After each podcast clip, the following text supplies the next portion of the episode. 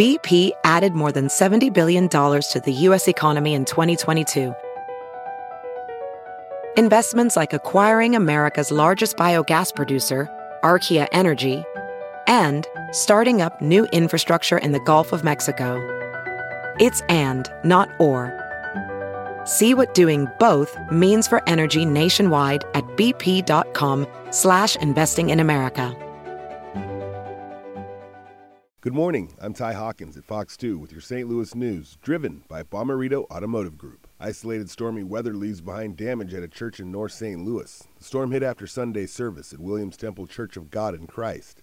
Windows were shattered, roofing ripped off, and a portion of an outside wall collapsed. Bishop Lawrence Wooten says it's too early to know how much the damage will cost or how long repairs will take. Most of the damage was done to the educational building.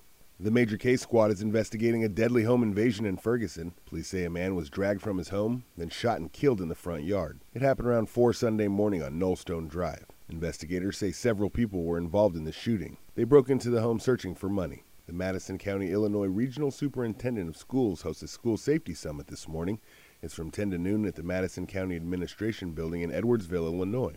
Representatives from the Illinois State Police, the Madison County Sheriff's Department, the FBI, and the U.S. Attorney's Office are invited to participate. From the Fox 2 Weather Department, partly cloudy Monday, highs near 90. Let's watch for some wildfire smoke to return to our skies. This could create a milky look to the sky and deeper orange sunrises and sets, especially in Illinois. Tuesday we are near 90 again, then temps will cool off thanks to a weak cool front early Wednesday. Scattered showers and storms will be possible Wednesday with the front. Highs in the mid 80s midweek. Watching for some more rain chances for next weekend.